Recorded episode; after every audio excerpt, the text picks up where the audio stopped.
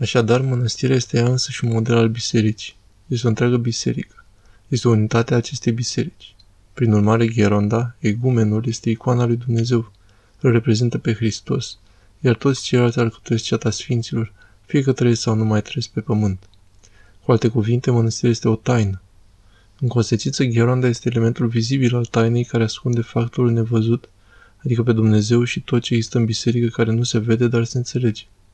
De vreme ce viața unui Gheronda este atât de importantă și tainică, înseamnă că el este călăuzitorul și modelatorul acestor oameni care vor trebui să fie integrați în viața Bisericii a lui Hristos.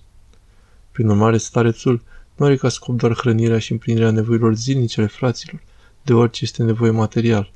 Mai presus de toate însă este acesta care inițiază sufletele în tainele credinței ca să poată merge până la final în unirea tainică cu Dumnezeu.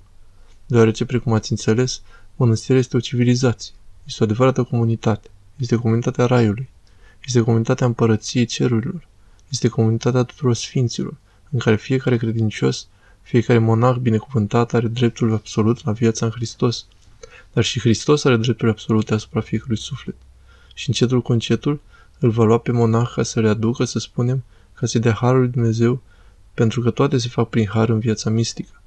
Astfel încât Hristos să nu fie pur și simplu unul care este așteptat, ci să devină cel căruia se adresează. Să învețe monahul să cheme învățătorul, adică pe Domnul, să aibă prietenia și legătura precum au avut-o cei din ceata apostolică.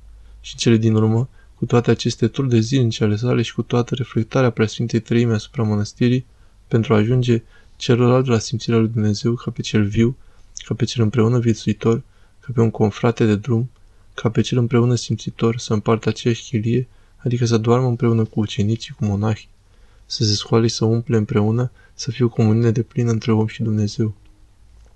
Astfel, Gheronda este de fapt cel care își dă mâinile sale, care îl predau pe ucenic, pe călugăr către Dumnezeu.